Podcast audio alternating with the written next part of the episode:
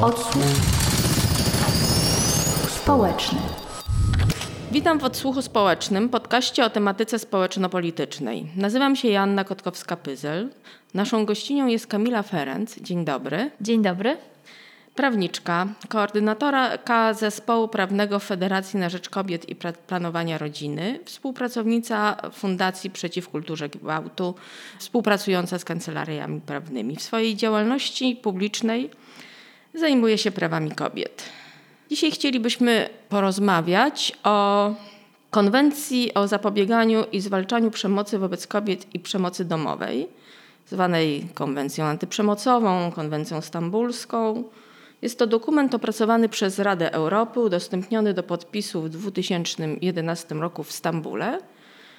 Jej celem jest przeciwdziałanie wszelkim rodzajom przemocy domowej i ochroną ofiar. Polska ratyfikowała tą konwencję w 2015 roku z pewnymi oporami. I chciałam się zapytać, jakie wątpliwości może budzić mm, po stronie Polski konwencja, której cel, celem jest przeciwdziałanie y, przemocy wobec kobiet, wobec przemocy domowej. Jeśli się zna treść tej konwencji, jej cel, czyli właśnie przeciwdziałanie przemocy i dyskryminacji wobec kobiet, ale co trzeba podkreślić, ta konwencja y, wprost stanowi, że należy ją stosować do wszystkich ofiar przemocy domowej, ale w szczególności kobiet, bo statystyki pokazują, że to kobiety są najczęściej pokrzywdzonymi y, przemocą domową no to nie można mieć wobec tej konwencji oporów, tak? Wydaje się, że, że trzeba było ją przyjąć z otwartymi ramionami. Myślę, że opory polityków i polityczek przede wszystkim wobec tej konwencji objawiły już w 2015 roku, czy ostatnio przy zapowiedziach jej wypowiedzenia, podyktowane są e, strachem przed zmianą. Zmianą społeczną, strachem przed podzieleniem się kawałkiem władzy. Bo jeżeli zaczniemy chronić kobiety, upodmiotawiać, sprawić, że będą się czuły bezpieczne, żeby nie, nie będą musiały myśleć o tym, gdzie znajdą schronienie, jak ochronią swoje dzieci, czy przeżyją następny dzień, z czego będą żyły, bo mówimy też o przemocy ekonomicznej to będą mogły zająć się w końcu pracą zawodową, jeżeli będą tego chciały. Być może wejdą do polityki, będą aktywniejsze w przestrzeni publicznej i osoby, które dzisiaj już mają przywilej i władzę, być może nie chcą, żeby przybyło wiele mądrych kobiet i aplikowało tak, o ich stanowiska, albo e, mogło wyrazić krytykę, albo e, żeby przybyło głosów, z którymi trzeba się po prostu liczyć. Jeżeli kobiety są uciśnione i e, zepchnięte na margines, ich sprawy, ich problemy, to łatwiej jest je kontrolować, łatwiej jest e, się nimi nie przejmować e, i po prostu problem z głowy. Co tak naprawdę e, ratyfikowanie przez Polskę konwencji stambulskiej, konwencji antyprzemocowej zmieniło w naszym prawie? W prawie zmieniło bardzo niewiele w praktyce tym bardziej. Polskie prawo, to trzeba też powiedzieć, nie jest takie wielce nieidealne. Tam jest sporo dobrych rzeczy, ale bardzo też kuleje praktyka. Oczywiście wiele rzeczy jeszcze powinno się zmienić w przepisach, chociażby kwestia definicji przestępstwa zgwałcenia. Konwencja kładzie nacisk na zagadnienie zgody osoby, z którą podejmuje się czy współżycie seksualne, czy jakąś inną czynność seksualną. Natomiast w polskim prawie nie ma tego elementu. Jest tylko przymus, przemoc, przymus. groźba, podstęp. Nie ma kwestii zgody, co sprawia, że wiele przypadków, które nie są takie książkowe, jak my sobie wyobrażamy, tak, że jakaś dziewczyna jest wywieziona, związana do lasu w krzakach i z wielkim brutalnym pobiciem zgwałcona. Tylko często to są na przykład gwałty małżeńskie między byłymi partnerami, gwałty, kiedy pokrzywdzona jest po prostu pijana i nie wie, co się z nią dzieje. No to tego w polskim prawie nie ma, tak? Tego, że, że jak ktoś nie wyraża zgody albo nie, y, właśnie nie, nie jest w stanie wyrazić jej e, świadomie, tak, osoby z niepełnosprawnością intelektualną chociażby, to współżycie z nimi bez odebrania tej zgody, która nie musi być oczywiście, jak to się mówi w, czy, na piśmie, na piśmie tak, w, próbując z tego sobie drwić, tylko to zależy od okoliczności. Część tych przypadków jest dużo trudniej chronić i ścigać dzisiaj. Mamy ciągle problem właśnie z wykonywaniem tego prawa, bo mamy nieprzeszkolonych funkcjonariuszy policji, nieprzeszkolonych lekarzy, którzy opatrują pokrzywdzone po zgwałceniu. Bo ile dobrze pamiętam, poszczególne y, zapisy y, mówią o tym, że należy przeszkolić i zapewnić dobrą opiekę medyczną, psychologiczną, opiekę społeczną ofiarom przemocy domowej, ofiarom przestępstw skierowanym no, w tym wypadku przeciwko kobietom. I rozumiem, że tutaj nadal y, jeszcze mamy sporo do zrobienia. Tak, to znaczy w Polsce jest tak, że trochę tego mamy. Mamy funkcjonujący telefon zaufania, ale obcięto jakiś czas temu tej niebieskiej linii dofinansowanie, nie jest wystarczająco finansowany. Mamy ośrodki e, wspierania kobiet, na przykład schroniska dla kobiet, ale jest ich za mało, warunki w nich panujące też są dalekie od ideału.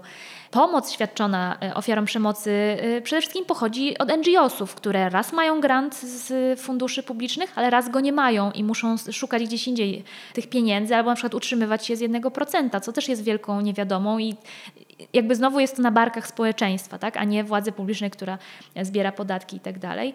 Zdarza się, że są bardzo dobrze przygotowani policjanci i policjantki, którzy potrafią doradzić, jak założyć niebieską kartę, ją zakładają, kontrolują i potrafią zająć się ofiarą, chociaż Będę czasami używała słowa ofiara, ale staram się tego nie robić. Raczej mówię o osobie doświadczającej przemocy, bo ofiara też już jakoś jest stygmatyzująca. Ostatnio nastąpiły zmiany legislacyjne, czyli możliwość bardzo szybkiej izolacji sprawcy przemocy od pokrzywdzonej, jeżeli razem zamieszkują. Tak, to są y, przepisy, że tak powiem, z nadania ministra Ziobry, no ale to są jedyne zmiany, które zaszły w polskim prawie. Więc trochę tego mamy, ale ciągle jest tego za mało. A ofiar przemocy jest zbyt dużo. No właśnie, rząd twierdzi, że dzięki tym przepisom, o którym pani wspominała, to jest ustawę z kwietnia tego roku wprowadzającą zmiany pozwalające na oddzielenie y, sprawcy przemocy od osoby, na której ta przemoc jest wywierana, że to jest tak doskonały przepis, który mm, w cudzysłowie załatwia nam wszelką kwestię związaną z przemocą domową. Jak pani to ocenia?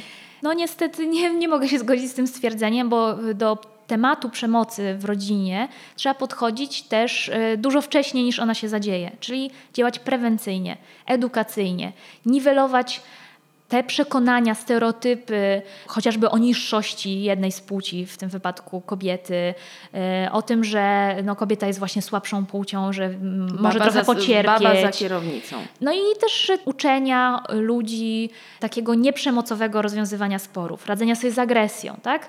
Tutaj Bo trzeba o ile dobrze pamiętam, że konwencja przewiduje też y, bardzo konkretne zalecenia, odnośnie po pierwsze edukacji, wprowadzenia określonych zajęć w szkołach, a także edukacji już w momencie, kiedy ta przemoc nastąpiła.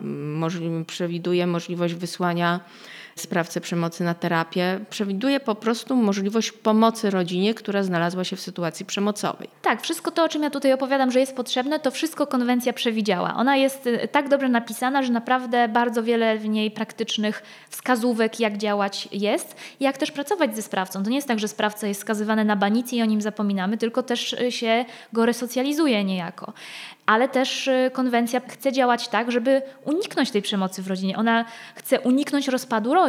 Tak naprawdę ta konwencja chroni rodziny, więc nie rozumiem polityków, którzy próbują używać konwencji stambulskiej, konwencji antyprzemocowej jako takiego straszaka, że to ma rozbijać rodziny. Absolutnie nie. Ona ma chronić rodziny przed tym, żeby pojawiała się w niej przemoc, alkohol, rozpad y, i kompletne rozdzielenie małżonków, bo potem już trudno jest im razem żyć, a przede wszystkim trudno się dziwić na przykład y, kobiecie, że boi się przebywać choćby w jednym mieszkaniu z kimś, kto ją sami bił czy katował.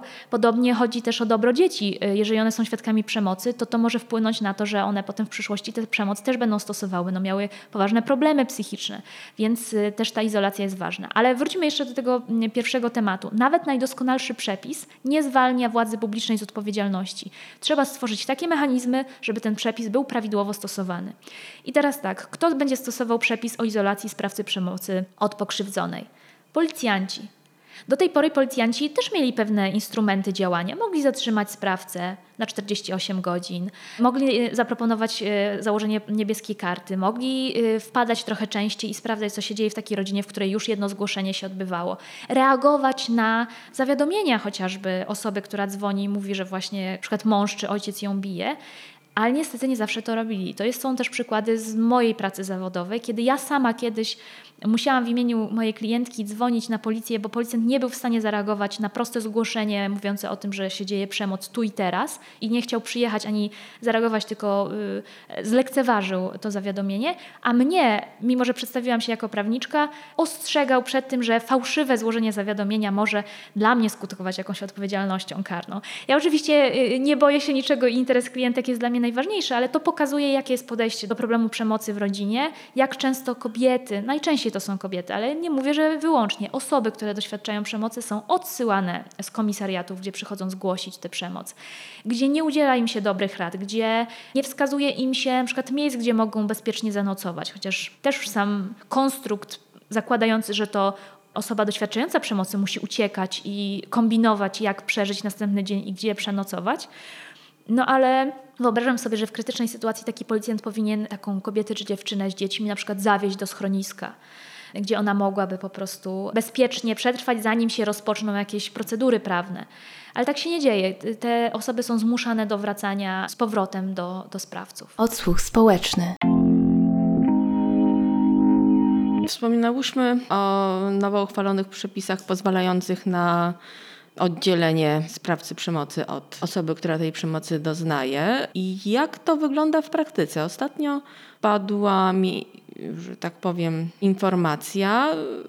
Jakaś kobieta pod bodajże Tarnowem wieś jest już orzeczony zakaz zbliżania się jej męża do niej i do dzieci. Nie jest ten zakaz respektowany. Kobieta jest nadal bita, jest zastraszana. Są kierowane wobec niej groźby, wulgaryzmy.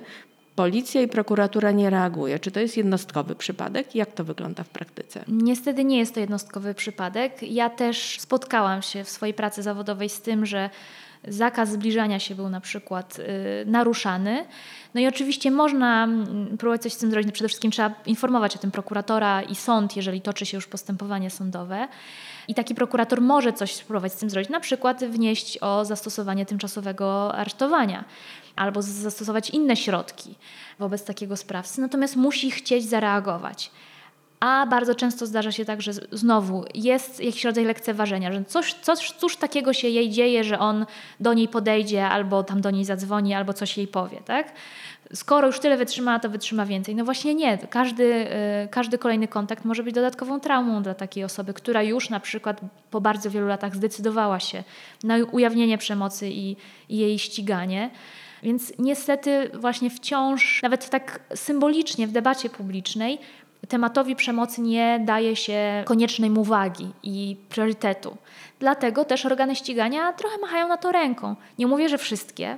Naprawdę bywają bardzo y, w porządku prokuratorzy, y, policjanci, policjantki, ale, ale bardzo często jednak prowadzą te postępowania, jakby byli do tego po prostu zmuszeni, no bo są przepisami oczywiście, ale nie wkładają to w to dużo serca, mało jest w nich też empatii. Być może oczywiście nie da się warsztatami czy szkoleniami tej empatii w 100% wypracować, ale wydaje mi się, że gdyby jednak na, w szkoleniu był większy nacisk na te zagadnienia, to ta wrażliwość też byłaby większa. Ale przede wszystkim potrzebna jest też e, tym osobom wiedza o mechanizmach przemocy bo ona nie wygląda tak, jak nam się wydaje, jak widzimy w serialach. To są bardzo często skomplikowane relacje, wielopoziomowe, uzależnienie od sprawcy, zależność finansowa, strach, że się wsadzi do więzienia ojca swojego dziecka. Ja bardzo często to słyszę od swoich klientek, że one z jednej strony chciałyby, żeby ta przemoc się skończyła, ale z drugiej strony, jak się zaczynają procedury sądowe, to, to chciałyby najchętniej wszystko odwołać, bo, bo czują się winne wobec swojego na przykład współmałżonka,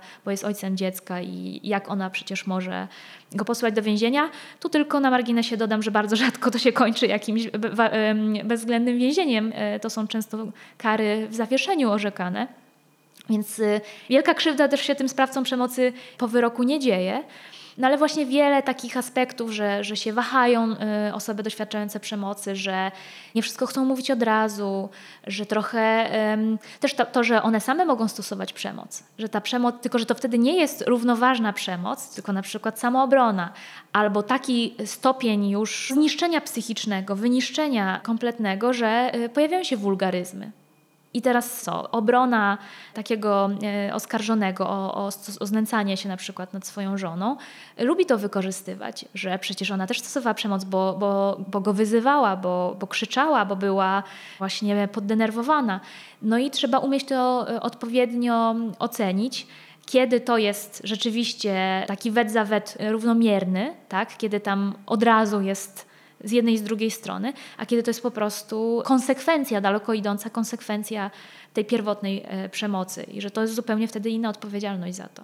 A czy w tej chwili funkcjonują jakieś programy szkoleniowe, psychologiczne oferujące pomoc e, sprawcom przestępstw, pomoc psychologiczną, która pozwoli im wyjść z, tego, e, z tej sytuacji? Tak, aczkolwiek jest to mocno zależne od samorządów, bo to gminy muszą ustalać programy przeciwdziałania przemocy i są specjalne komisje do tego powołane, zespoły, więc indywidualnie rzeczywiście w niektórych samorządach jest coś takiego przygotowane, tylko trzeba to poprowadzić dobrze od początku do końca, czyli zidentyfikować takiego sprawcę, dopilnować, żeby dotarł na przykład na terapię, zaproponować mu ją w pierwszej kolejności, sprawdzać, czy z niej korzysta wchodzi tu w grę element indywidualny i to, czy on ostatecznie będzie chciał, czy nie, i nikt go jakoś mm, przymusowo na to nie zawiezie tak? jeżeli nie ma na przykład wyroku sądowego. Jakieś szczątkowe programy y, są przygotowane dla sprawców przemocy. Być może za mało o nich słyszymy i powinno ich być po pierwsze więcej i te programy przeciwdziałania samorządowe powinny być może bardziej kompleksowo przygotowane i bardziej uwzględniać takie bieżące problemy, a nie być jakąś taką takim przeklejaniem z roku na rok czy z lat na lata y, tych samych fragmentów, y, mimo że już jesteśmy daleko posunięci w, w, w statystykach i, i w ogóle realia się zmieniają. Ale też y, może więcej należy o tym mówić. Ale też to jest rola dla na przykład dzielnicowych, żeby pracowali z, z takimi sprawcami na tym najniższym poziomie, tak, żeby to nie, nie musiało się skończyć w sądzie i trwać latami, to na tym najniższym poziomie y, ośrodki pomocy rodzinie, dzielnicowi, te zespoły, one się chyba kryzysowe nazywają tak, tak w skrócie, one powinny stworzyć, i to też zakłada konwencja, taką sieć współpracy, żeby jak najwięcej instytucji, które mają do czynienia z, z tematem przemocy od różnej strony, tak? psychologicznie, prawnie, tutaj prewencyjnie, wymieniały się informacjami, ale też opracowały taką strategię, kto kiedy komu przekazuje te informacje, kto z kim pracuje, jak zrobić, żeby to wszystko sprawnie funkcjonowało i to dzisiaj wciąż jednak yy, wydaje mi się kuleje. Nie mówię, że nie dzieje się nic, uważam, że dzieje się wciąż dużo, dużo za mało, ale wciąż to nie jest powód, żeby konwencję wypowiadać, bo potrzebujemy jej po pierwsze jako narzędzia dla dobrych rządów, które w końcu przyjdą i będą chciały ją poważnie potraktować i, i wdrażać no bo ona jest zobowiązaniem pewnym tak, dla władzy publicznej, które nie znika, które nie jest tylko symboliczne, jest, jest bardzo konkretne. Z drugiej strony właśnie ta wspomniana symbolika, że my troszczymy się o ochronę ofiar przemocy, że chcemy przeciwdziałać przemocy. No a kolejna kwestia to jest y, to, że ona jest narzędziem nacisku właśnie na władzę publiczną, żeby, żeby wykonywała ją, jej postanowienia i poprzez konkretne działania, tak? Szkolenia dla funkcjonariuszy zajmujących się specjalistycznie pomocą w przeciwdziałaniu przemocy, tworzeniu schronisk, telefonów zaufania, e, właśnie tej sieci współpracy, programów edukacyjnych itd., tak itd. Tak tu można wymieniać, również zmianami legislacyjnymi. No i ta forma nacisku może się odbywać chociażby przez wysyłanie raportów do takiej grupy eksperckiej monitorującej wykonywanie konwencji, zwanej GREVIO. I wtedy organizacje pozarządowe na przykład mogą no, być takim lustrem dla rządu, który też swój raport musi z wykonywania wysłać i wskazać, gdzie e, no, rząd nie do końca e, zgodnie z rzeczywistością się sprawozdaje i gdzie się próbuje wybielić i co e, jeszcze jest do naprawienia. Wydaje mi się, że y, ostatnie nasze raporty zawierały pewne niedociągnięcia. Była informacja Rzecznika Praw Obywatelskich punktująca konkretnie, jakich obowiązków informacyjnych nie respektujemy. Tutaj sądy bardzo kuleją. Z tego co pamiętam, brak jest y, przekazywania informacji statystycznych z sądów. Więc tutaj nadal jest sporo do zrobienia, znaczy inaczej do naprawienia, bo obowiązek został wprowadzony natomiast nie jest do końca prawidłowo wykonywany, no podobnie jak te programy, programy antyprzemocowe, które w tej chwili, co do których istnieje obowiązek ich uchwalenia, aczkolwiek wiemy, że jest gmina w Polsce, która jeszcze nie zdołała podźwignąć tego ciężaru. No ale jednak to jest wynik podpisania, ratyfikowania konwencji stambulskiej. W momencie, kiedy jej zabraknie, może się okazać, że brak jest przyczyny, dla której te, te, te, te dokumenty powstały.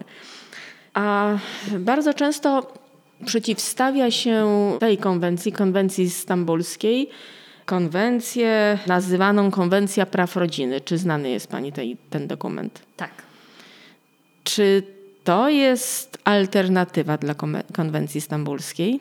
No niestety nie mogę tak tego postrzegać. Nie, nie, nie, chciałabym, żeby tak się stało, ponieważ y, no właśnie konwencja praw rodziny przygotowana według mojej opinii przez środowiska raczej fundamentalistycznie podchodzące do tego, jak miałoby być zorganizowane społeczeństwo i jak y, postrzegać też przemoc w rodzinie. Te środowiska walczą w ogóle z, z takim sformułowaniem przemoc w rodzinie. Tak jakby rodzina sama w sobie z automatu nigdy nie mogła być miejscem, gdzie zaistnieje przemoc. Statystyki, rzeczywistość e, temu przeczy. Ja też proponuję zawsze takie ćwiczenie, żeby każdy, każda z nas zastanowiło się, czy przypadkiem nie zna w swoim otoczeniu, nie wiem, byłej sąsiadki, koleżanki mamy lub babci, jakiejś swojej kuzynki lub cioci. Może to też być wujek, którzy byliby na przykład dotknięci tym, tym, tym, tym problemem i nie wiedzieli, co zrobić, nie wiedzieli, gdzie się udać i nie, przez lata nie uzyskiwali, nie uzyskiwały efektywnej pomocy, no to pokazuje, że jednak ta przemoc może w rodzinie być i najczęściej ona jest w rodzinie, że właśnie najczęściej osoby, które są sobie, powinny być sobie bliskie, są ze sobą albo spokrewnione, albo spowinowacone właśnie węzłem małżeńskim, dają sobie większe przyzwolenie na tę przemoc. No ale wróćmy do tej konwencji. Kwestia jest tego typu, że te środowiska chcą zastąpić wszelkie nowożytne, takie nowoczesne prawodawstwa, które no, są wynikiem bardzo ciężkiej pracy pokoleń nad y, zrozumieniem istoty przemocy, nad wypracowaniem jak najlepszych rozwiązań, nad walką ze stereotypami, z, z czymś, co ogranicza wolność i co sprawia, że, że daje przyzwolenie dla przemocy, właśnie czymś, co tylko deklaratoryjnie ma niby chronić rodzinę, właśnie chronić dzieci, chronić kobiety, a w istocie jest wielkim narzędziem dyskryminacji chociażby kobiet i przyzwoleniem y, na przemoc. W tej konwencji znajdują się rozwiązania moim zdaniem anachroniczne.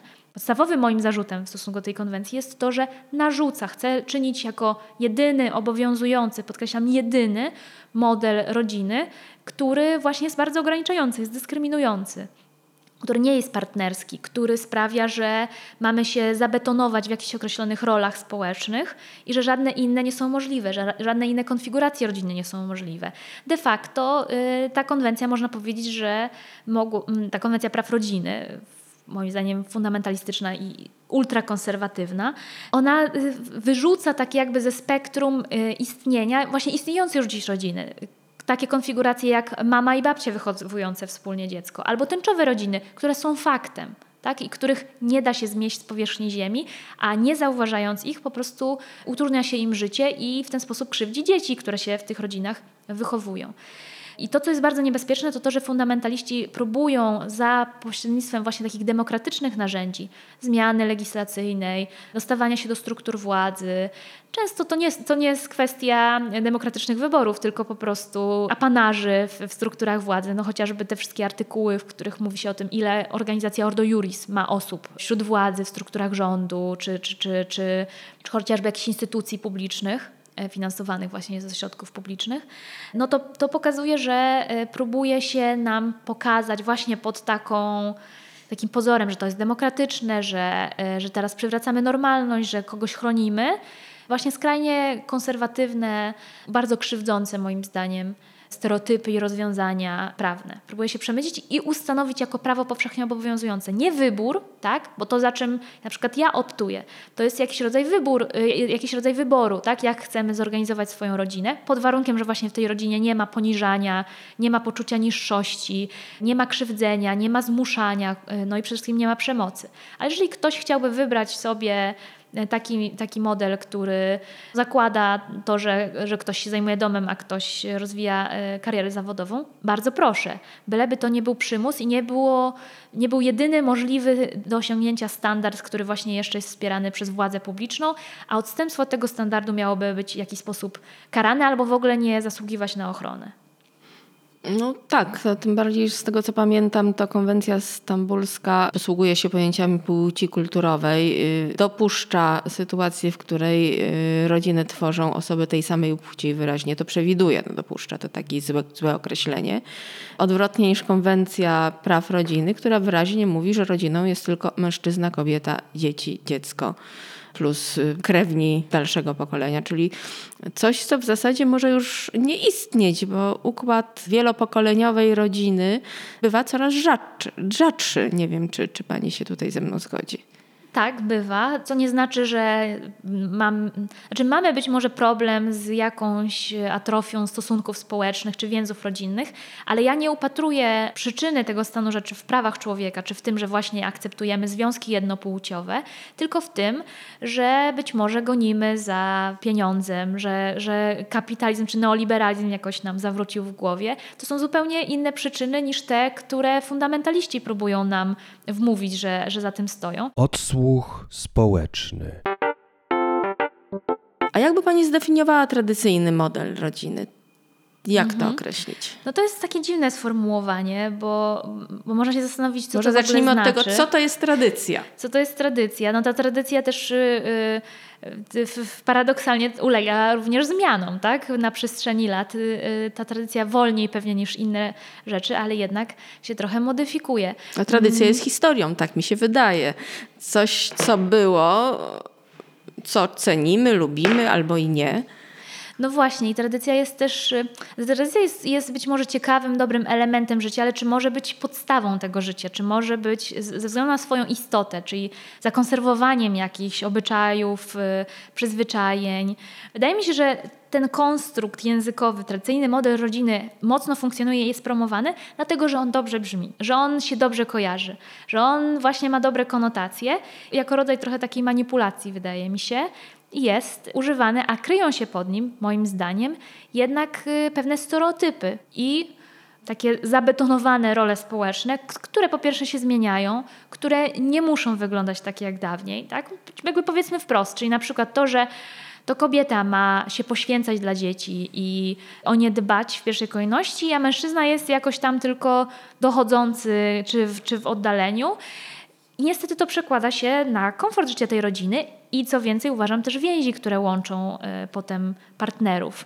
Czyli na przykład, jeżeli tradycyjnym modelem rodziny miało być to, że mężczyzna nie pyta żony, czy może iść, tylko po prostu wychodzi, robi co chce, a to ona pyta i musi się tłumaczyć z tego, kiedy i gdzie wychodzi, to ona musi się upraszać o pieniądze i ma je wydzielane, bo to mężczyzna trzyma kasę w domu, no to ja za taką tradycję dziękuję. Poza tym wydaje mi się, że, że, że, że to z tradycją taką, w takim dobrym sensie, że jak, nie wiem, ubieramy choinkę i spotykamy się jako rodzina przy uroczystościach rodzinnych, nie ma nic wspólnego. Być może ma to coś wspólnego z, z historią i rozwojem patriarchatu w Polsce i na świecie, ale od tego mamy właśnie rozwój społeczeństw i rozum, żeby z tymi negatywnymi obyczajami, które, które występowały kiedyś, jednak walczyć się z nimi po prostu pożegnać. Tak jak pożegnaliśmy się z tym, że mieszkamy w szałasach, a raka y, nie leczymy już y, Pijawkami. pijawkami.